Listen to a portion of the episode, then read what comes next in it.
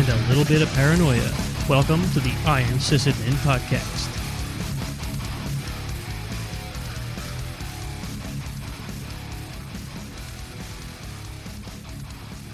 It's always something. So we're a little bit less of a Brady Bunch now, and a little more of a just me and Uncle Mark Dynamic duo. dynamic duo. There you go. To stick with the, Which I guess probably makes me Robin, which is disturbing. I mean, that is kind of disturbing. I wouldn't say we're missing them. no, uh yeah, the other the other three had to bounce. Yeah. I mean Jamie had the best excuse Yeah, because right. her Screaming her, baby. her husband's an Eagles no, she actually wasn't screaming at the time, but her husband's a bit of an Eagles fanatic. The game's starting. He was a good sport. Um yeah. there there may be somebody in our listenership that uh, understands sport ball. Sport ball. Or- gets- well, more that. important, and and they're at the point where like, yeah, he's er, he's Finley's dad, but honestly, Finley likes Jamie a lot better. Yeah, I and those of us who've been parents, we get that. babies pick.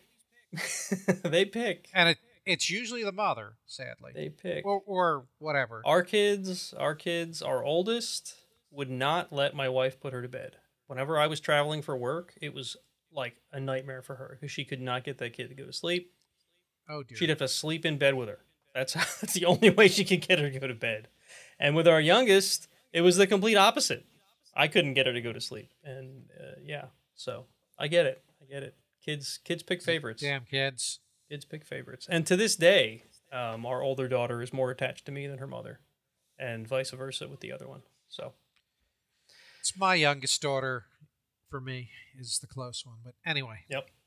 So anyway, uh, we're back. In case you didn't notice, I hope you guys enjoyed the uh, the segment about CTFs, and I hope you all go out and try a capture the flag contest.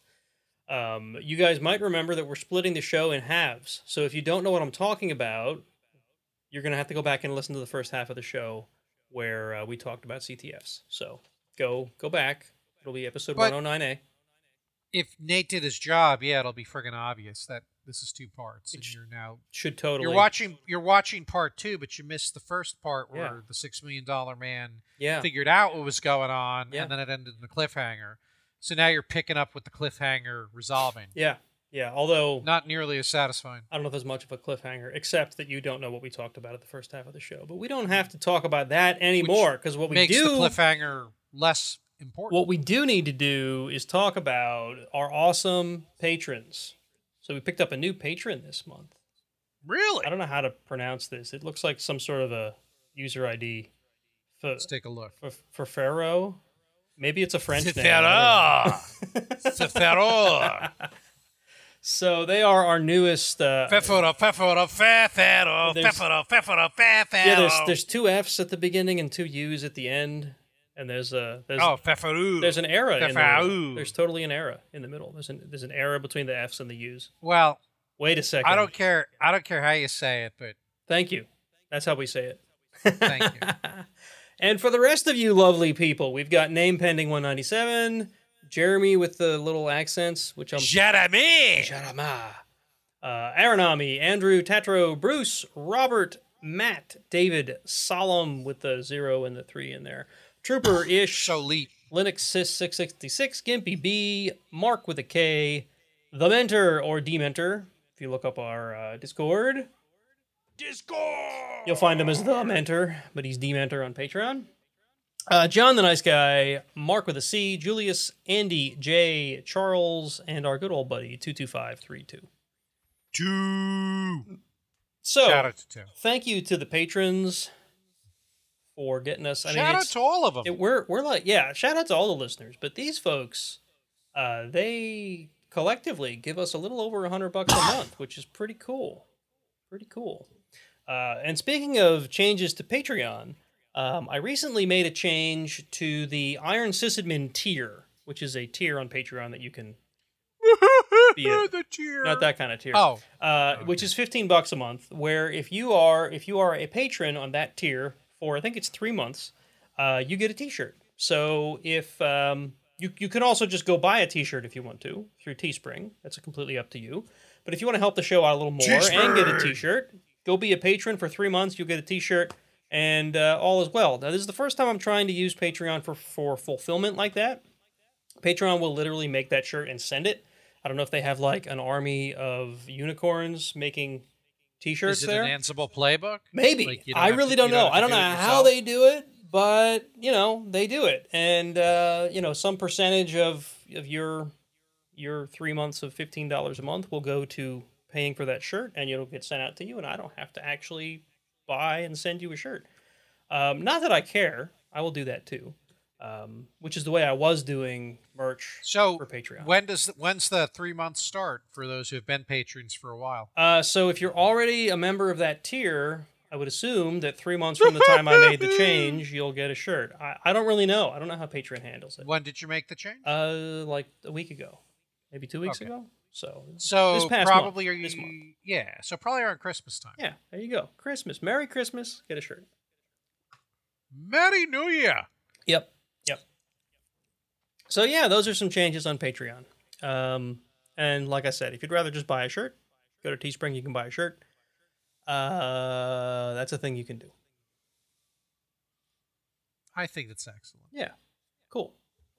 Uh, let's see here. Another way you can support the show, you may know we recently switched to a different platform called Riverside. Not a platform for hosting the show, but for our shows. It's like to record our shows.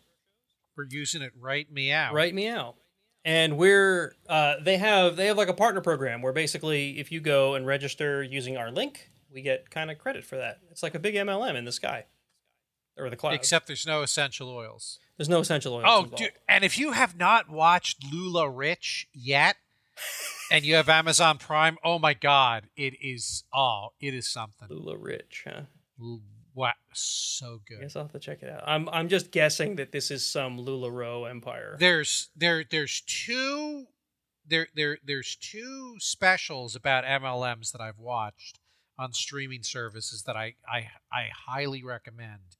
The first one, like I said, on Amazon is LuLaRich. It's about the leggings people. yeah, yeah. The other one is about probably a far more insidious one called Herbalife, Oh, and it's called it's called Betting on Zero, I remember that. and that's on net that's on Netflix. Betting on Zero. I remember Her- Herbalife. Yeah, Yeah, not that I was a customer. I just remember the name.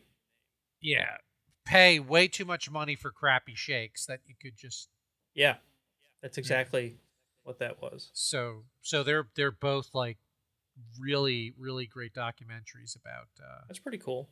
MLMs. So I would say that anyone who's ever curious about those whole pyramid scheme style MLMs, uh, oh, you can have up to four employees beneath you and you get residual income. Uh, go watch those, right? And then before you go and buy in. right, and and don't do the MLM anyway. Because Don't buy no e- Yeah, it's bad. it's virtually impossible to make money unless you're one of the original people and even if you're one of the original people you're making money using a very corrupt system that takes advantage of poor people and people who can't do math Yes. Yes. Yep. So uh, yeah, your your uh, public service announcement for the week: don't get involved with an MLM. i'm a little i'm very single-minded about them I didn't. i think they're i think they're evil I didn't know that like LuLaRoe was considered. they didn't start as an mlm but they became an mlm Okay. I'll have to go check out the show. Just like about. my mom was an avon lady back in the 70s and 80s before they went mlm style Oh, are they no good now too? they they caved My wife did um, Mary Kay for a little while. Yeah, It didn't pan they, out They either. went MLM. Al- no, of course they didn't. It did not pan out. All we really ended up doing was spending a bunch of money on the starter kit. Took us years to pay that crap off. Don't get involved in that crap, guys. It's a bad idea. But I think, uh, I'm hoping that our listeners are smart enough to know that. And if you're not smart enough to know that, I'm sorry for not calling you smart right now. I really didn't mean to do that. anyway, uh, we were talking about announcements, I think. Uh, the next thing, Jason threw this in here, as he always does. B-Sides Delaware is coming up in November 12th and 13th. Uh, it is a virtual conference again. There are links to registration and the call for papers in the show notes.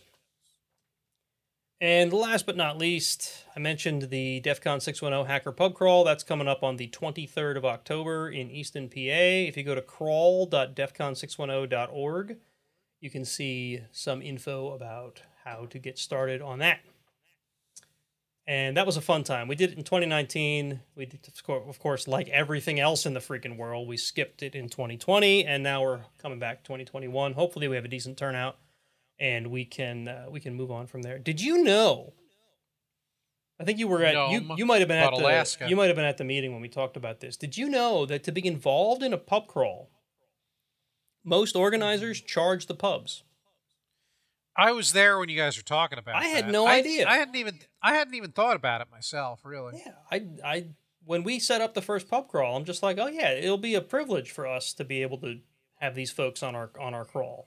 And we didn't even think about like charging them. That's weird. And that's that's why you're not rich. That's why we're not rich. you, don't, you don't think of every possible way to take advantage of people. Yeah. I'm not either. I yeah. wouldn't charge them. Right. So uh, I mean, if I were if I had played my cards right and monetized Nordock back in the right. in the early 2000s, I could have been an internet something air. I'd have more money than I do now. You could have been a hundred air at least at least a cup. I could have made some money, I'm sure, but I I'm like, eh, I just I just doing this for fun and giving it away. Yeah, right. And that's I don't know. We can get into a long philosophical debate about that, but uh, it is kind of the American way to make money on everything you can. Um, sometimes that does not lead to a great outcome, or maybe it doesn't lead to a great I like to think that had I tried to monetize Nordock, and for those of you who have no friggin' idea what I'm talking about, I ran a very popular uh, uh, online uh, fantasy world with using the Neverwinter Nights engine back when that was actually kind of hard to do.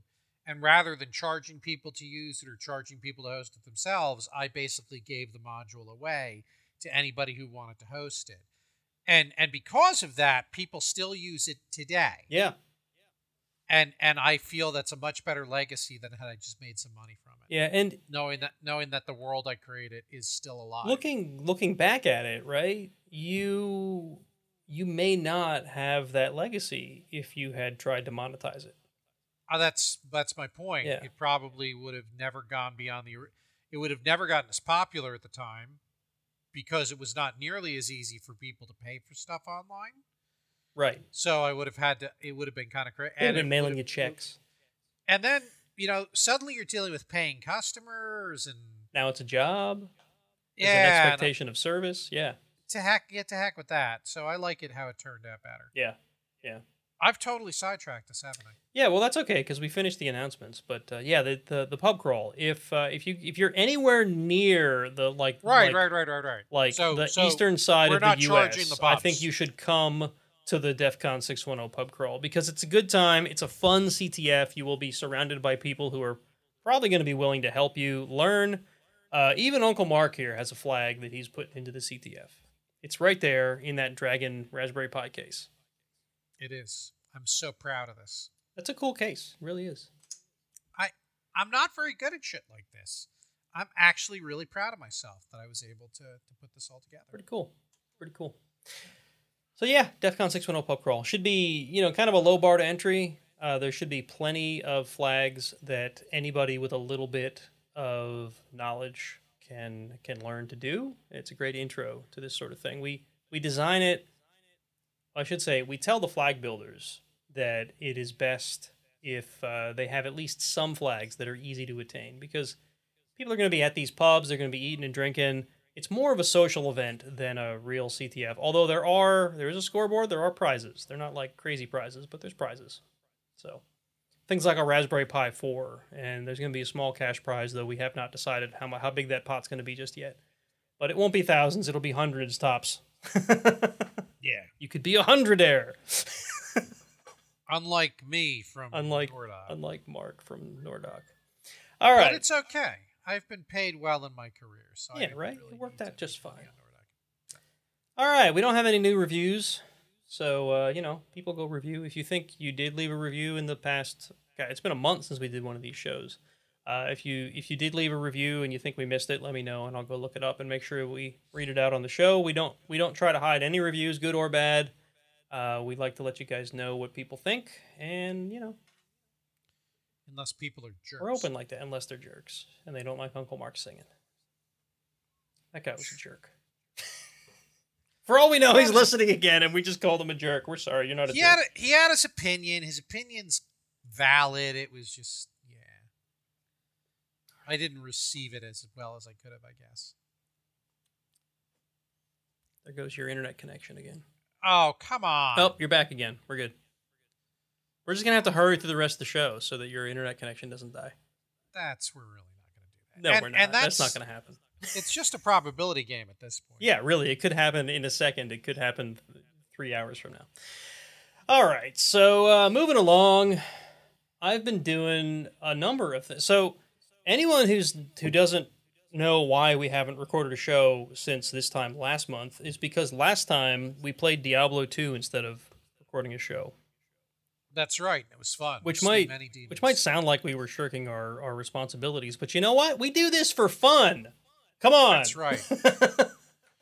we did live stream it on the channel, so folks were willing to watch, or were were were not willing, uh, were able to watch it if they wanted to. Welcome to watch it is the word I was looking for. We even had a listener join us. We had a listener join us, which was fun. So uh, so yeah, um, we're we're not gonna make like a huge habit of gaming instead of doing the show. We just thought it'd be fun because Diablo two was a big part of really both of our younger lives. Twenty years ago, we both have fond memories of the game, and we decided it would be fun to to play it because it was you know re re released, revamped and re released. Um, well, remastered. like And right now the ser- the servers are apparently in meltdown mode. We're Really? having all sorts of issues with them. Yeah. So the fact that I haven't been playing it for the past two weeks is probably good. yeah, well, that's because we've been playing No Man's Sky instead. There you go. which has been a whole and that's really the whole that's what i wanted to talk about in chat here is that um, i have talked about the fact that mark was kind enough here that when he upgraded his vr headset he gave me his old one an htc vive which which was from what like 2019 2018 i don't know how old the thing even is Uh, I bought it before the pandemic. okay I bought it in 2019. okay so i don't know when they were released whatever i haven't looked into it it was a free vr headset it works for what i want to do um, I do notice a little bit of the pixelation that I think you were probably complaining about as to why you couldn't do your flight sim with it, but it's still very Yeah. usable, right? Yeah, No Man's Sky is perfect for it. Yeah, it's great. Microsoft Flight Simulator 2020, not so much. The instrumentation you can't read. Right. So, at any rate, um, I I got he, he gave me the headset, but not the rest of the stuff because he kept it, obviously, because he was not replacing you his did whole it system. for the index. So I had to go and get the base stations and the controllers and stuff, and I, I did that like might be two months ago now, and I talked about that on the show. Um, I'm rambling to just give you some backstory that I'm finally actually using the darn thing. We like everything new. I tinkered with it a bit. The kids tried some of the demo stuff. We tried some free apps, but the first game I really bought for the, the for the VR setup was No Man's Sky, and it is just so cool. And and Mark and I have been playing it together because really he's the reason I bought it because he was talking so much about it. No Man's Sky and Mark, you can probably talk a little better about this than I can. No Man's Sky is an older game. Looks like it was released in like 2016. It yeah, it dropped in August of 2016. And it- was It really didn't do well on launch day, like many games. no, it it actually it the hype for it was so big and so many of the features that people thought were going to be in the game were not in it that I would say its launch was actually a friggin' disaster. But There goes your hello, get oh come on! No, I can hear you fine. Can you hear me? Ah, Oh, you're back.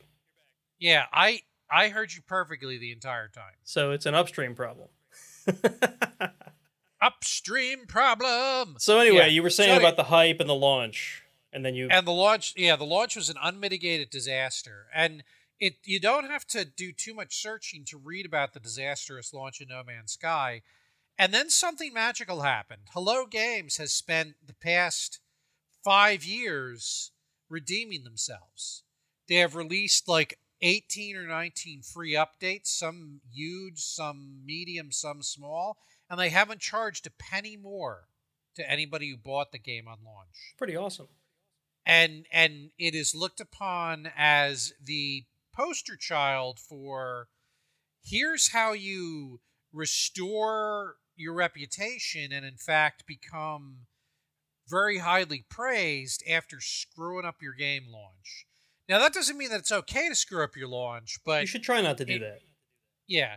And they sold enough copies of it and have sold enough copies of it that they actually could afford to do this because people are like how are they making any money? Well, it the game actually did very well in, in pre-orders and has been it's it's every time they do a major upgrade um they tend to pick up more well i mean people. i'm a perfect ex- the perfect example right? So you liked the game. You said it was a great vr experience. Here i am five years after the game launched and i was all ready to spend 60 bucks on it which was the list price if i remember correctly yeah, but I think you got it, it, on sale. it happened to go on sale, so I snap bought it because it was on 50% off sale. Sort of like how I just bought Fallout 4 VR for 70% off. Apparently, that game is terrible.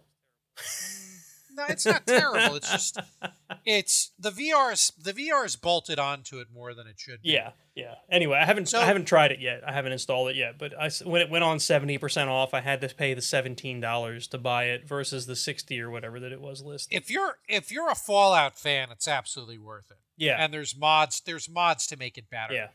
And and and by the way, so the thing about No Man's Sky is about a year or so ago, they actually they actually did did did a a, a, a release that released the VR compatibility, and rather than just it vaguely supporting VR, the way you interact with the game in VR is completely different It than how you interact with it using a controller It is. or So, mouse and keyboard. Here's here's the takeaway given my mention of having to rebuy Fallout 4, right? So Fallout 4 I already owned in quote unquote flat mode. I, I bought that years ago. Not when it was brand new, but it might have been a year into its release. Uh, and I enjoy the heck out of that game. It's a fun game. I had to rebuy it to get VR. Right? So there's a VR like whatever modification port of the game, which cost just as much as the original game did. List Yeah. price on that was 60 bucks. No Man's Sky, you can seamlessly play flat or VR. Now, I don't know if Fallout 4 VR will let me play it flat as well, but I won't, right? Because I've already got it in flat, right? I don't need again, I don't need to buy it again for that. Uh, but the, the the fact that if I have 15 minutes to sit down and putter around in No Man's Sky, I can just fire it up and use it keyboard and mouse. Uh, if I want to sit down and have a VR experience, I'll hook up the headset and the, the, the base stations and stuff, and I can spend a couple hours in VR. And what Mark was saying about how they implemented VR, it is so fluid. They did such a good job, if you ask me, on how you interact with this game. I mean, and if if you haven't played No Man's Sky, you may not really get the gist of all this, right? But it is like an open world space game where you've got planets to explore, things to build, ships to fly around. It's it's a flight sim, it's a it's a survival game, it's a building game. I guess that's similar survival game, building game. It's an exploration game. There's space combat elements, there's fleet building elements. It there's so much to this game. And you, you could argue, we were just talking about this last night, about how not all of it is very deep exactly, but there's so many mechanisms So- in this game. If you're the sort of guy who wants to fly around the universe and buy and trade gear at the spaceports, you can do that in this game and just make a million dollars. Well, more than a million units, they call them. Yeah. Anyway, it's a really fun game. And to hop into it in VR, uh, I think Mark, you said it the other night. It's like I can go on vacation, or I can go be a spaceman for the evening, right? And that's really how it feels. I've I've said it's basically the holodeck at this point. Yeah. And it one of the things about having been into VR for a couple of years is you realize there's a lot of really there's a lot of VR games that are sometimes nothing more than a glorified tech demo. Yeah, No Man's Sky is a full gaming experience that suddenly has the VR I- integrated in with it very well. So it's not a 15 or 20 minute or even like a two hour VR experience and that's it. Yeah. I after William Shatner went into space, I I fired up No Man's Sky that night and just kind of sat in my one ship that's got a really fantastic view in the cockpit and just kind of sat in an asteroid belt looking at a couple of the ringed planets and it was just like I'm there chilling. And Yeah. just think, you know, it, it, it just really you, you can have those moments in the game. It's cool. And I mean, you you you hear Yeah. these science fiction tales like Ready Player One about how the world has been has moved to a virtual world, right? Well, No Man's Sky is the sort of game that gives you that. It's not like a real world everyday economy sort of thing, but it like it could be. It's got all the elements, right? So it's yeah. So I'm glad you're enjoying it.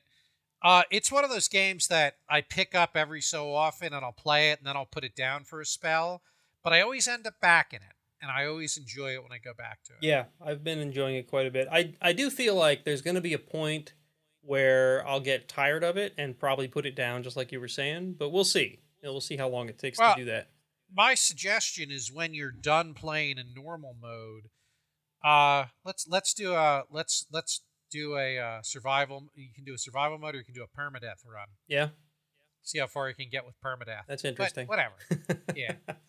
Yeah, you die, you're dead. That's it. It it deletes the save file. So the uh, the other thing I picked up in VR, which I think is worth talking about, because anybody who's got VR has probably seen or tried Beat Saber, and It's friggin' lightsabers and music. it is It's awesome. I, it's such a simple game, and yet it is so fun and satisfying to just spend two and a half minutes to an upbeat song slicing boxes in half. It's pretty good exercise. It too. is. It is. There's even like exercise routines that you can do with it. Um, I I only have like the basic.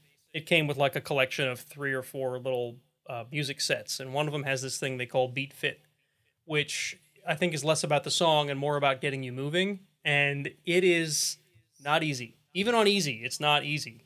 right? The kids tried it and they're just like getting all kinds of creamed by the I'm done with this. by the uh, the the walls and stuff you're supposed to avoid. But it's it's a lot of fun. The kids love it. Uh, we we set it up. Me and the 11 and 7 year old play Beat Saber for an hour or two in party mode and try to see who can get the best score on a song. And it's it's a lot of fun. Uh, if you don't have VR and you want something fun to do with the family and you've always been curious about VR, that I think of the, the VR helmet and Beat Saber and a couple nights with your family playing Beat Saber, uh, I, to me, it makes it worth it. No Man's Sky is awesome, but to be able to to have that kind of fun with the family is just it's it's something else, you know. well, and Beat Saber, I think, is available on some of the more budget headsets. Yeah, Like the the Vive or the Index, they're a pretty they're a pretty heavy investment Yeah. for someone who's not sure. I mean, I bought the Vive after I went to a local VR cafe and paid for a 45 minute session because I had never seriously tried VR before that, and I walked out it. I'm like, I need this. I'll I'll tell you what I've looked at at. Uh, I, I should say I'm thinking about next time I get some money. I'm probably going to buy an index. Not not because I don't like the Vive, but just because I would like a better resolution one. And then um, once I get well, there's a whole series here, but I'd love to be able to have a separate headset for the kids to putter around with. Uh, Because whenever I hook the thing up, they notice and they're like, "Ooh, can we play?" Because they love it like- that much. It's like when you go to get a snack and then suddenly the dogs are like, food? Exactly. It's the exact same thing, food, right? So Food? so to have a second headset, which sounds like such a, an entitled thing to say, to have a second VR headset so that the kids can play. I don't know. Anyway, it's a lot of fun. Uh, the only thing I did want to mention, if um, if you have issues with motion sickness, it's a real thing in VR. I I have for my whole life. I've had issues with motion sickness in in cars and things like that, and uh, it's a thing I'm trying to figure out how to deal with in VR. There's ways to get around it by using like teleport mode instead of walk mode. But with something like a flight sim or a space combat game like uh, like No Man's Sky, like flying the ship, I start to feel a little queasy, right? So I uh, I did some reading about it, And there's these things called Sea-Bands. It uses pressure on your wrist to somehow help uh, uh, limit the the nauseousness you get from motion sickness. So I ordered some. They're like ten bucks. I ordered some. I'm gonna try them out, and I'll I'll report back to you guys. So if anybody is like a VR fan but they can't play it for long, like me, because of the motion sickness thing, you know, if that helps, then cool.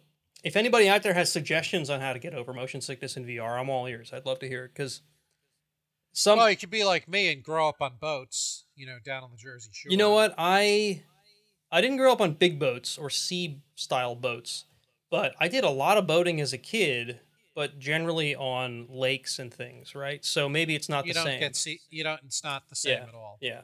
Well, no, it You're obviously isn't because there's no waves, right? Right. it- you're not going to get seasick. you still have a similar circumstances. like buoyancy thing going on. So, but anyway, it's uh it's definitely a thing I have to struggle with, and it's funny. Some nights I'll be in VR and not have a problem, and other nights it just I don't know. After half an hour, forty five minutes of play, I start to feel like I really need to get out of this thing, you know. So anyway, it's a lot of fun. The other thing I'm doing, which I'm not going to belabor too long because I've already gone on for probably 15, 20 minutes on VR, is uh, I mentioned a while back that I'm printing these figures. First, it was minifigs for D and D, and then it was like model style figures. Um, I've got two of them that I'm working on at the moment. One of them, if anybody's familiar with the old comic book from the 90s, and this has gone on for a, quite a long time, called The Witchblade. Um, I was a fan of it in the 90s, mainly because I was a young man in the 90s and had a pretty girl on the cover. You know how that goes. but um, it's a good story as well, right? And there's a bunch, there's animes, there's all kinds of stuff that's related on to the lore of the Witchblade. But I'm printing a uh, a figure at 175% scale, so it's going to be bigger. Probably could have done 150 looking back, but anyway, um, it's been kind of a challenge because I printed it at normal size and I didn't like how it came out. Then I printed it bigger, and now Is it's it? like Is it a one piece print? or Sorry, are you, you- putting pieces? To, no, is it a one- pieces, and that's that's part of what I wanted to talk about. Sorry, what? I generally don't care for doing pieces. I like to do one piece prints when I can, but It would. Yeah. So this is complex enough that I don't think you could print it in one piece. And I hear you. And and I can see like the pie is two pieces. Yeah. My this is my Apple Watch charger. Oh shit, it's stuck down. I can't see it. Um This is my Apple Watch charger, and that printed in two pieces. Yeah. I'm wearing Homer Simpson lounge pants. right. Lounge pants, judge me. right? So But yeah, the but that's not like 20 pieces that I have to attach no, together. this is. Let me think. Each leg is a piece. There's a hips and thighs. There's a torso. There's each arm. There's a weapon she's holding. The head. The base is like another three pieces. There's decorations that go on the base that are a couple more pieces. It might be a dozen pieces that this thing's But printing. maybe that's not so bad because you can print them like if if one one mishap That's the doesn't thing. blow the whole thing. That's the thing. And basically, um, it's been a bunch of trial and error, as you can imagine, right? So the head, um, I have a smaller version of it here. here. For those of you listening audio, this is not going to be useful at all. But the head has like, Nate has held up a hat. if you see this, like her hair, Her hair's crazy. right? There's all kinds of strands to it. They're not tiny, tiny strands, but they're tiny when you think about that. It's 3D printed, right? Yeah. So that was a challenge to get to print properly. Did you paint that, This- or that's the? This is the smaller version of it, by the way. okay. So um, it came out on the camera. It probably looks just fine, right? But if you look at it close, there's like seams and stuff that I don't like. What color PLA is that, or is it painted, or what? It's black PLA, and the this I'd gotten as as far as painting the base coat of skin, which is Okay. which is what you see white here, right? Okay. So, um, but anyway, that's it's challenging, right? And then the seams are what bothered me about that because I found a way to seal the not seal, but uh, Arr, arr. smooth the seams, but I couldn't get in there because I have these big human fingers and a teeny tiny model to try to sand on, and I couldn't figure out how to do that well. But I found that spot putty So Bondo is a is is a, a brand of body filler that you can use on cars and stuff. And they make this thing called spot putty, which is in a tube. There's no mixing required. You basically squeeze some out onto something flat, mix it up a little bit, and you can use it to fill in creases and seams and stuff. And that's what I'm working on filling in on the larger model. I'm using that to fill in those seams, and I can actually get in there and sand it smooth. So I'm I'm holding out hope that it's going to come out pretty well. Plus, um, things like that hair. If a little, if the, if you end up you end up with like rough stuff where the supports attached to it, you can smooth that out with the same body putty, which is cool. So That's cool. so that's what I'm working on. Uh, I also have a similarly sized figure of Sailor Moon, which is another, which is an anime, not a comic book. Well, I think there are comic books as well, but uh, my sister's a big Sailor Manga. Moon fan. Manga, right? Um, I'm trying to print that and make it really nice. I'm going to give it to her as a Christmas gift. So luckily, she doesn't listen to the show. As far as you know. As far as I know, I might have just ruined it. So that's another one where that body putty is going to come in handy because I printed another one for my wife because she's also a fan, and that's the one thing I didn't like. Every seam on that thing you could see, which really bothered me. Uh, but I didn't know about the body putty then. So, and the Again, the old it's like Linux. It's like early Linux, Yep. man. It's all experimentation. and this is this is the I want to say it's like the perfect hobby for me because there's a technology aspect, there's a problem solving aspect, and there's this like hands-on model building aspect, which models are a thing I loved when I was a kid. I would build model airplanes and stuff. And this is a Yeah. very similar thing, right? Because it's like you're putting things together and you're trying to make them look just right and you're trying to paint them just right and it's I enjoy it, right? So this is a perfect hobby for me. Word. But anyway, I put links in the show notes to both the Witchblade model, the Sailor Moon model, both of which I paid for, but they're only a couple bucks each. Um, the there's a ball jointed doll that I'm working on for the kids, which I talked about months ago, but I didn't like that one, and I found a different one, so I restarted that project. But that one's on Thingiverse, so it's free. I also printed cat armor. which I do not think is going to end up on the cat. The kids think it's going to end up on the cat. I do not think the cat is going to go for it. It may end up being dog armor, but that's also uh, linked to Thingiverse there. And I put a link to the body putty I that I used. think you need. I think you need human armor before you try to. You're put the cat probably right. I used to have. Um, you ever see the? Uh, you've seen the movie Hackers. We talked about this the other day. Yeah. Kate in Hackers had that finger armor. Do you remember? Yeah. It was a piece. Well, I had one of those when I was younger. If I can find that, that'll be the first piece of armor I'll be able to wear to uh, to protect Well, myself. yeah. Sometimes when you do, sometimes when you do like deep sea fishing, you end up wearing like if you and you're going after shark or certain uh, type of fish, you actually wear a chainmail Yeah. glove. Yeah, That's what you'd need to put the cat armor on the cat. that's probably what I need. A pair of chainmail gloves. Yeah, I was reading some of the comments from folks who printed the cat armor, and it seems like a 25 75 split of cats that are cool with it and cats that like tried to maul their owner when they tried to put it on them. And I'm guessing the 75% are the maulers. You know which side is which, yeah.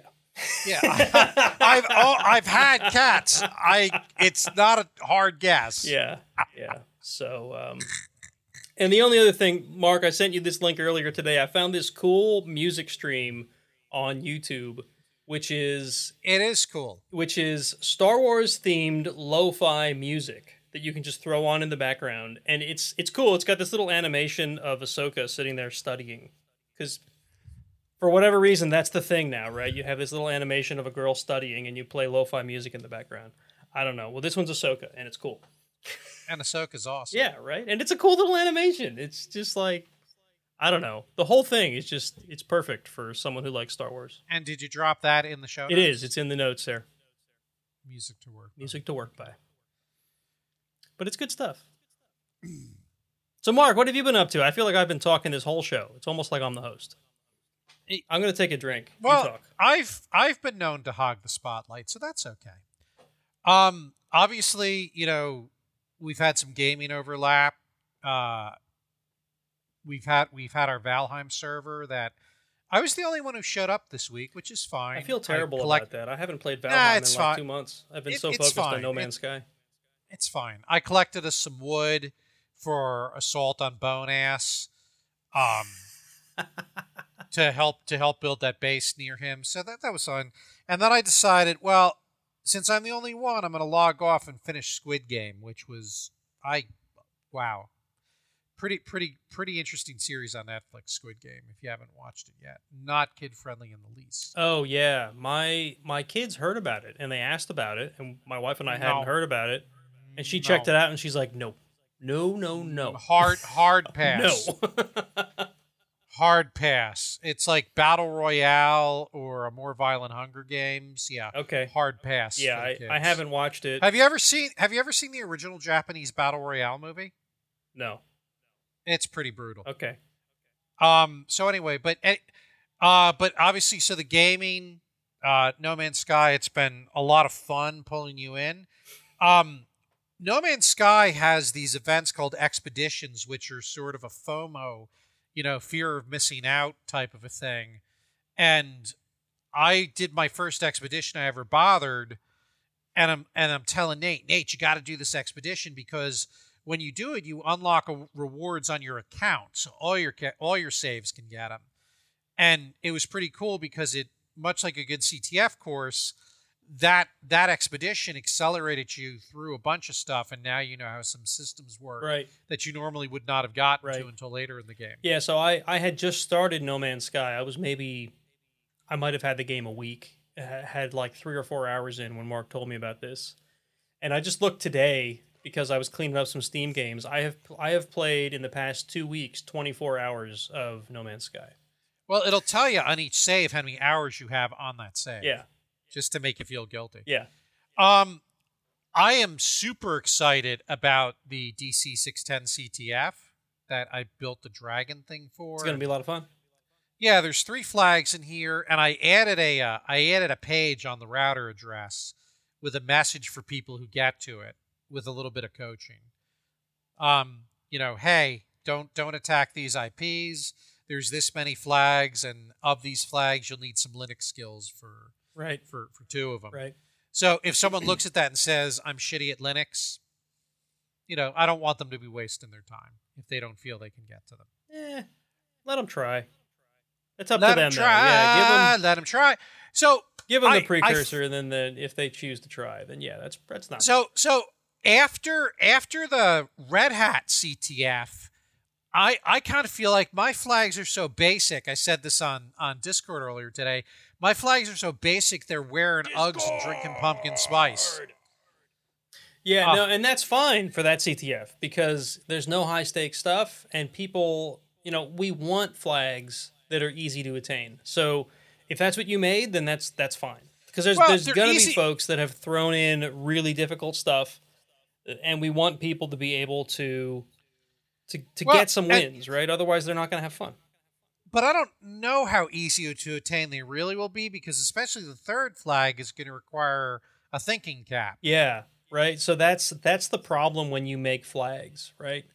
When I made, I mean, I I give clues, but you know, we'll see what happens. when I made the Hack Your Derby stuff or the Hack My Derby stuff, I made these flags and they seemed pretty easy to me, right? But then I had a friend run through them who at the time wasn't actively working red teamer, like he was a penetration tester.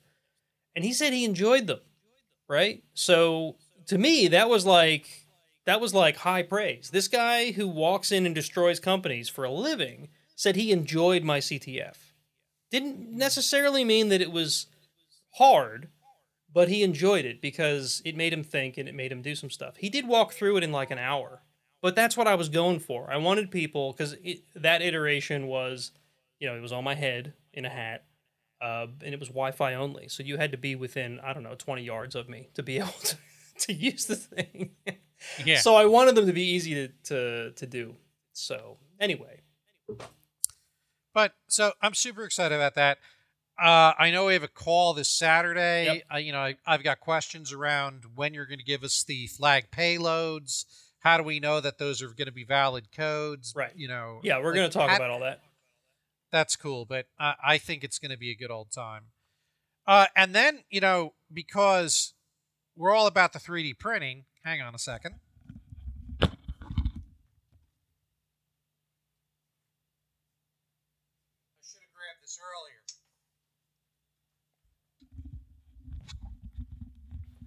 So as a as a- thank you gift for helping her out with with being a new Red Hatter, Jamie got me a spool of glow in the dark uh, PLA, and yesterday to celebrate Shat, the Shat going into space, or maybe it was the day before, I printed this retro spaceship, That and I have this I have this UV flashlight to charge it. So let's see how this works. Charging it up, charging it up with UV light. Is it going to be bright enough that you can see it on camera or not? I don't know. We're gonna find I'm out. going to see in a minute. Oh, you're going to turn off the light. That'll do it. I've got so many monitors in here, but Yeah, you can kind of see it glowing. ah, yeah, it's disappointing because I've got too many monitors in here. But you got to trust me on this. Yeah, It- you know, turn off the monitors. It'll be fine. well, actually, there you go. I can. Can you see it? kind of. It's still the other. I'll turn off this monitor. Turn off all the monitors, and all of a sudden, Mark drops out because his computer goes to sleep. Yeah, No it's, difference. it's kind of glowing. Okay. All right, I'm coming back in because I feel really awkward not being able to see what's going like, on. I can't see. Where'd the monitor go? I can't see. How am I supposed to fight? Yeah, reach out with your feelings. Come on, come on back, monitors. There we go. There they are. There we that, go. That familiar, there we the go. familiar monitor glow. Yeah. So so the the, the 3D printing's kind of fun, and I actually found a pattern to do whistles. Oh, that's cool. Um, because you know with the scouting and stuff, so I've got 3D printed whistles that actually My God, they they work pretty well. they do work pretty well. Well, because in Pennsylvania, when you're on the water, you need a whistle. yeah. So I'm gonna print a bunch of I'm gonna print a bunch of 3D whistles to hand out to my venture crew. That's cool. That's cool. Do that they- are uh, that glow in the dark. Are they ball whistles or are they just a whistle whistle? No, it's it's a one piece with uh, with a design that is uh, kind of shrieky. That's Let cool. me. Uh, I should probably try and find it on Thingiverse and put it in the show notes. I didn't I'll know if maybe I'll try it, add that later. it printed a ball inside of it, right? it could. Ball. Yeah, right. It could do that, but no. It, it could, but it no. They're just they're one piece. Cool. No ball. Cool. Just just just a cool design. No ball. Just like kids on the playground. Oh, now I'm being lit by the I'm being lit by the arcade. There you go. So that's kind of cool. There you go. Phoenix, one of my favorites, and then my server glows in the background. But that's um, yeah, that's that's my highlights. Cool. So Cool. good chat. Just catching up on chat. Speaking of chat, there's actually folks chatting that I've been ignoring. I'm sorry to all of you. I'm a terrible host. I just have too much He's going not. on. He's not really so. Too many displays. Anyway, um, yeah. So I think we may as well go on into the news. What do you think? Yeah, hit the button. Let's go into the news.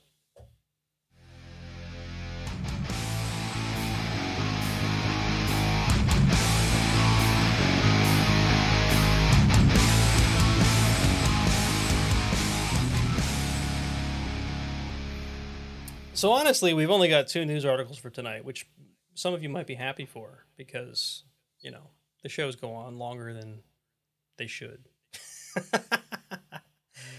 so, uh, this is actually from the end of September, right? But we haven't recorded a show since then, and I felt like it was worth talking about. So, two big things happened in the world of Facebook toward the end of September. First, there is or was a whistleblower came forward, used to work for Facebook, talking about this internal report that there, you go. My God, stop that! It hurts. People are listening to the show like, oh my God, it hurts. Anyway, uh, I, I hope you're not listening to the show in headphones because you'll have a headache at the end from Mark and his whistle. I'll stop doing. So a uh, a, a shrill noise blower. I'm not going to say whistle again because you might blow the freaking whistle again. But anyway, a, a whistleblower uh, used to be an employee of Facebook. Came forward and said that Facebook had done this internal study about whether their platforms are negatively impacting the mental health of young people, teens specifically. Um, maybe that's not all the report covered, but this is what the whistleblower came forward claiming, you know, this is a big problem. Uh, and they found that, yes, in fact, they have a negative impact on teens. Now, it gets kind of foggy from here, right? So I would love to say that this is all 100% like, oh my god, Facebook, they're evil. They they're they're hurting teens and they don't care about it. But basically what the what the whistleblower is claiming is that Facebook says or this internal report says, "Oh yes, we definitely we hurt teens. Uh, but we don't care because we want to make money."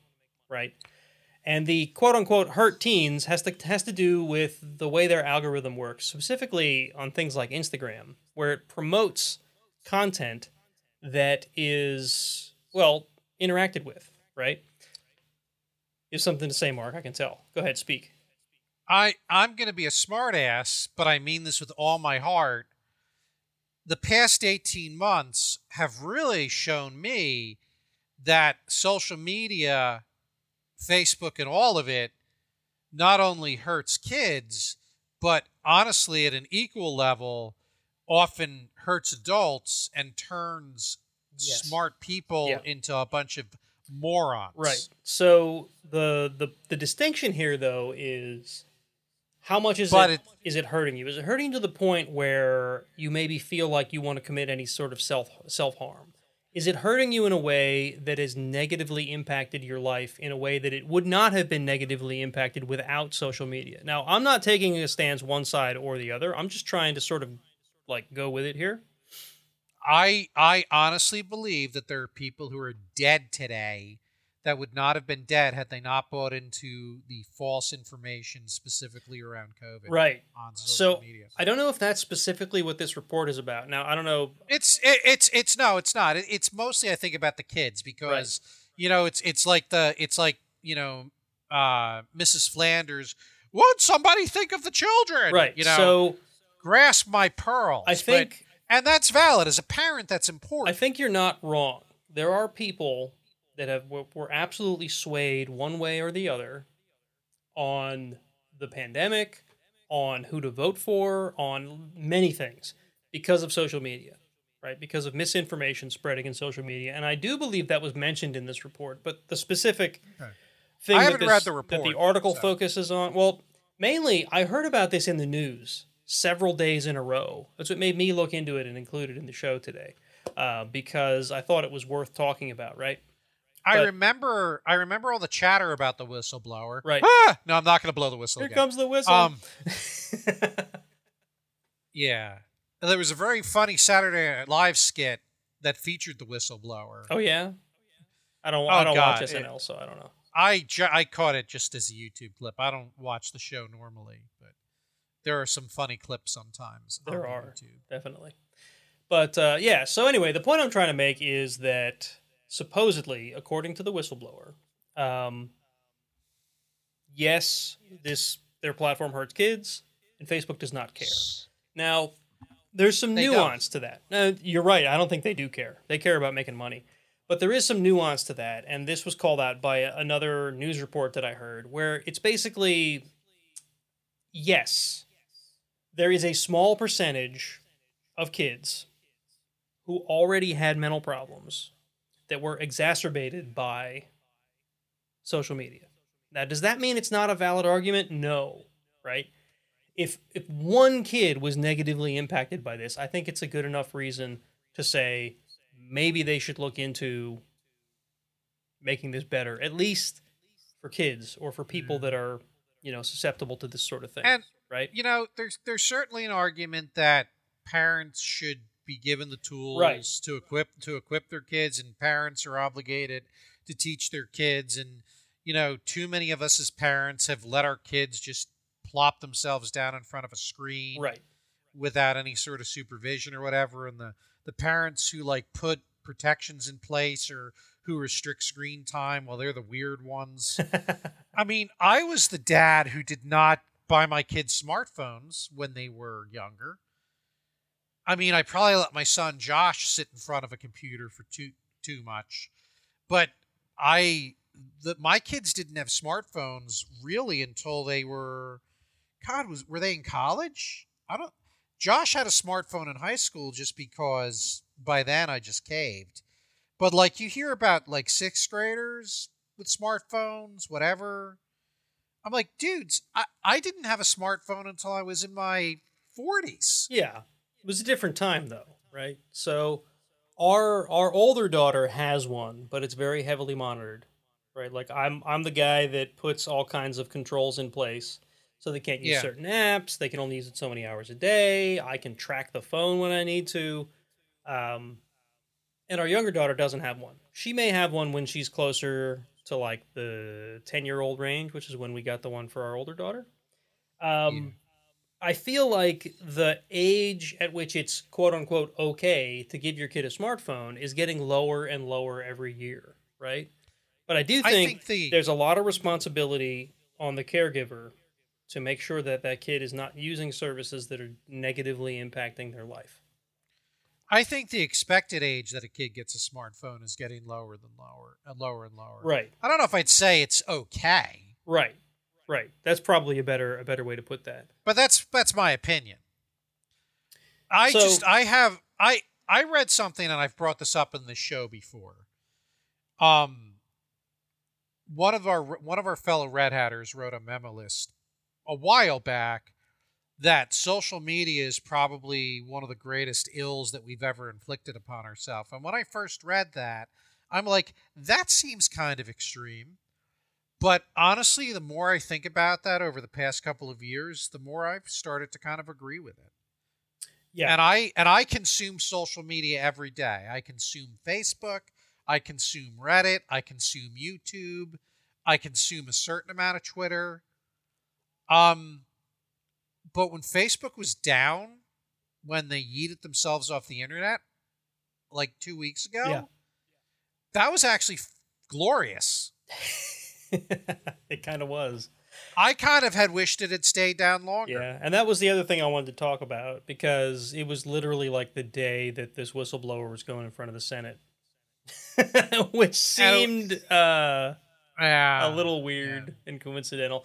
I'm not. not, I'm not a gonna. conspiracy. I'm not going to go the conspiracy theory route, although a number of people that I know on social media immediately went there. I mean, Facebook wasn't even back yet, and they're like, oh my God, they turned it off because Zuckerberg is deleting data. I'm like, Zuckerberg doesn't need an outage to delete data. He just goes and deletes data. Like, when has Zuckerberg ever shown that he gives a damn about what is right and, and what the users think?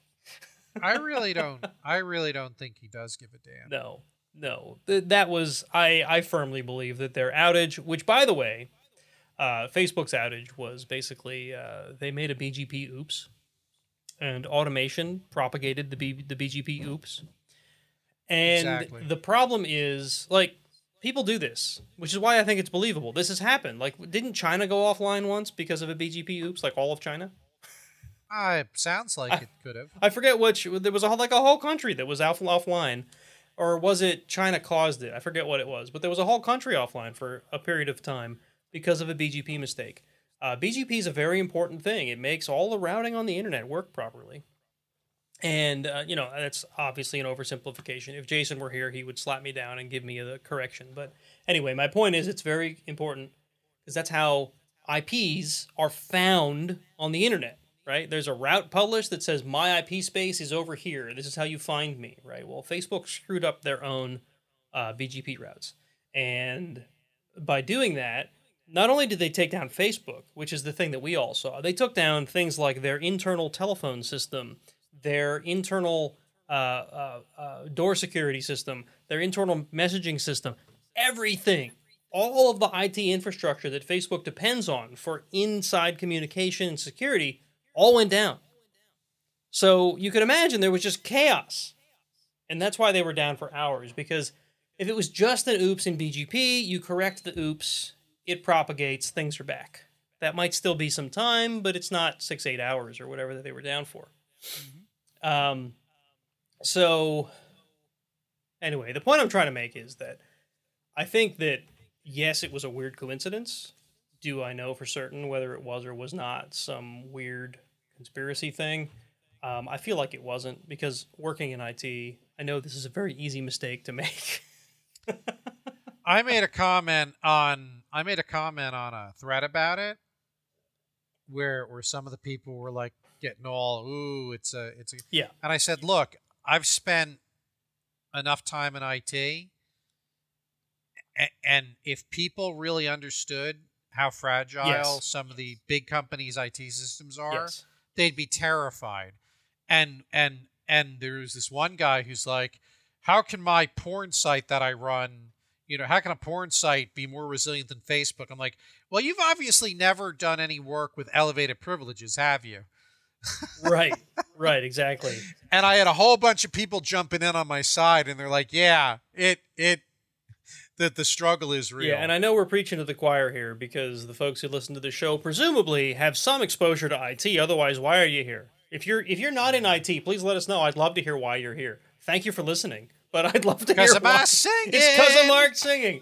Um, anyway, uh, I'm sure you all know how fragile, like exactly what Mark is talking about. And I've said the same thing to a number of folks today. Like, you have no idea how fragile this thing that we've all come to depend on is. It's really dependent on a bunch of key systems and a bunch of smart people that make sure that they all work properly. When those smart people are too tired or, or just make a typo, things explode.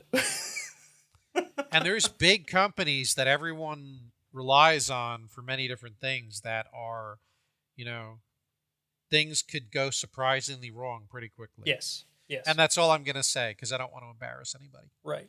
So, anyway. Um, I love the second article, by the way. That's what I have to say about Facebook for tonight. The second article was linked by Jason before he left. He gave me a quick rundown. Uh, I got I this Nate. This is a CTF challenge because I Right. actually was reading it while you were ranting a little bit. good, good. and and so basically uh, essentially what happened to some staff members some employees their social security numbers were you know air quote hacked but they were embedded in the source code of the school's web page and they were encoded. Now encode it for those of you who don't know what that means if you ever like got the decoder ring in a box of cereal or did one of those little puzzles where a equals 1 b equals 2 c equals 3 that's kind of what was going on. They were the the data was encoded on the web page and it was a simple like bit shift or some other common way to decode it, It was encoded in ROT 13. possibly now it doesn't and in fact depending on how the web depending on the source code you would have been able to look at the web source and see exactly what the encoding algorithm was there one of the cts we were working on at red hat actually that that was we were so close to that one we were just forgetting how concatenate works Yeah. in in in uh in javascript. We were adding not catting um yeah the uh and and so there's a lawsuit against the journalist who figured this out but you know that's kind of like that that's kind of like suing the guy for looking into your window when and and seeing your wife's boobs when You didn't put a curtain up. you didn't put a curtain up and your wife is running around without a bath towel on, Right. right? Uh, from a hacker perspective, it was that easy to get the data. So There was it's that's funny to me. There was a case years ago. It might be ten years ago. Uh, this this hacker went by the name of weev, W E E V, um, and I think it was Verizon or AT and T. I forget who it was, but he basically found this way that through their websites like search, and I'm, I might be getting the details wrong. He was able to disclose data by like putting in a certain search string in, on their public facing website, and he got run through the friggin' ringer for it. Right? I think he might have even served some time in jail. He's been exonerated, I think, at this point. Um, and again, if I'm getting the data wrong, I'm sorry, folks. I didn't I didn't look it up as research because again, Jason gave this to us like he like dropped it into the notes and said bye. anyway, um, but there's there's there's uh, there's precedent that says this is not illegal, right? That the thing that this person is being is being accused of is in fact not not illegal, right? So hopefully this journalist does not actually have any trouble from the law, and uh, this will be this will blow over. But essentially, what Missouri is saying that viewing the source of a web page and doing this very basic reverse engineering of the uh, the quote unquote encoding of these social security numbers. I have a short person behind me. What do you need? mom said we're allowed to go on our electronics. All right, I plugged it in for you. Sorry, folks. There you go. Thank. All right. Sorry for bothering you. It's okay. I'll see you after we're done. Okay. The inter the internet forgives The internet forgives her. so anyway, uh, speaking of phones and kids, right? Um, close the door. Come on. All right. So uh, right. So there is precedent that says that they are actually not in trouble.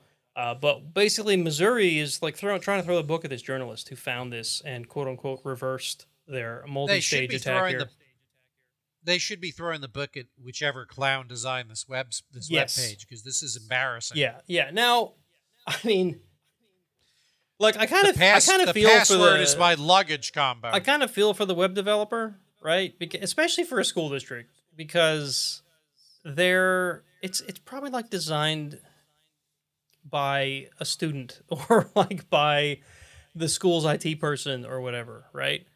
Um, I don't know this for sure, but I can tell you that I've seen that plenty of times at schools, and um, you know, it probably means they shouldn't be working with that kind of sensitive data, but they don't know any No. better, right? Like they don't know what they don't know. They don't know that it's so easy to view that source and pull that out and oh, but I encoded it, quote unquote. Yeah, well, you encoded it, stupid.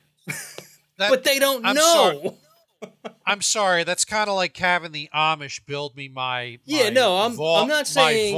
I'm not saying it's an excuse. made out I'm not like saying, a wooden barn. I'm not saying that it's a good a good reason for them to be able to you know for them to do this. Um, I'm not saying that that they're not at fault. I'm just saying I can understand how it probably happened, right? Oh yeah, it happened because somebody, people who don't understand security, Right. put put data in a form that was not at all secure, Right. and and they're they're they're they're mad, they're embarrassed, and they're they're deflecting blame. Yeah, they're trying to blame the journalist who was, you could argue, just doing their freaking job. Yeah. They're a journalist. They're a reporter, right? They're reporting a problem by doing this. So But this is the type of puzzle you'd see in a CTF where things something's like encoded Yeah. and then you decode it to get the flag. That just gives me a chuckle because it it goes kind of along with and and had the web designers or whoever participated in CTFs, they would know that.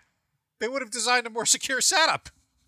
looks like Sabretooth in chat just threw uh, I see. info about What's the, the thing I was trying to recall. Has to do with China He's a- Telecom and He's a bit of a tiger, that one. ZDNet article. I'll try to I'll try to grab that and throw it into the show notes then. For two hours, a large chunk of European mobile traffic was routed through China.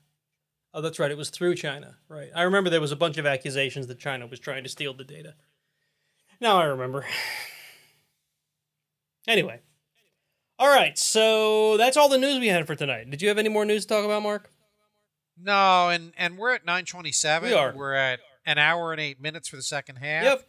I, I think we uh, I think think, this is probably a good time to, to call It's it. probably good. We spent like an hour on the first half and an hour on the second half. We might actually have a normally length show tonight. I think we do. It's scary that two hours has become the normal length of this show.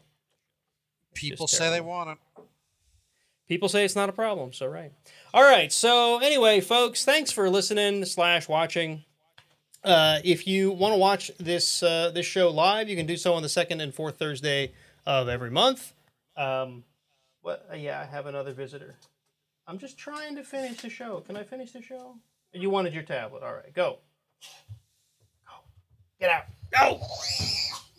Close the door. My gosh. This is the downside to keeping the kids' electronics in my office. Anyway, where was I? Right. If you want to watch this uh, circus live, you can do so on the second and fourth Thursday Oh, and it's a circus. of every. It's a it's a circus tonight. It's not a train wreck this time. It's a circus. Uh, on the second and fourth Thursday of every month, unless we decide to play Diablo two, you can do so on YouTube. Look for the Iron Sysadmin podcast or Twitch. Again, the Iron Sysadmin podcast. Uh, you can join our Discord community if you would like to. Discord. Discord. Yeah. Uh, there's a link for that in the show notes, or you can find it on ironsysadmin.com. I'm not going to read it to you because it's long and there's a bunch of there's a, there's a capital Q in it, some numbers. Uh, and of course, you can find us on the social medias, including Facebook. Look for the Iron Sysadmin podcast. Ew. You, David. You, you, David. Right. We even streamed to Facebook, although I don't know that anybody ever watches there. Maybe I'll just stop doing that.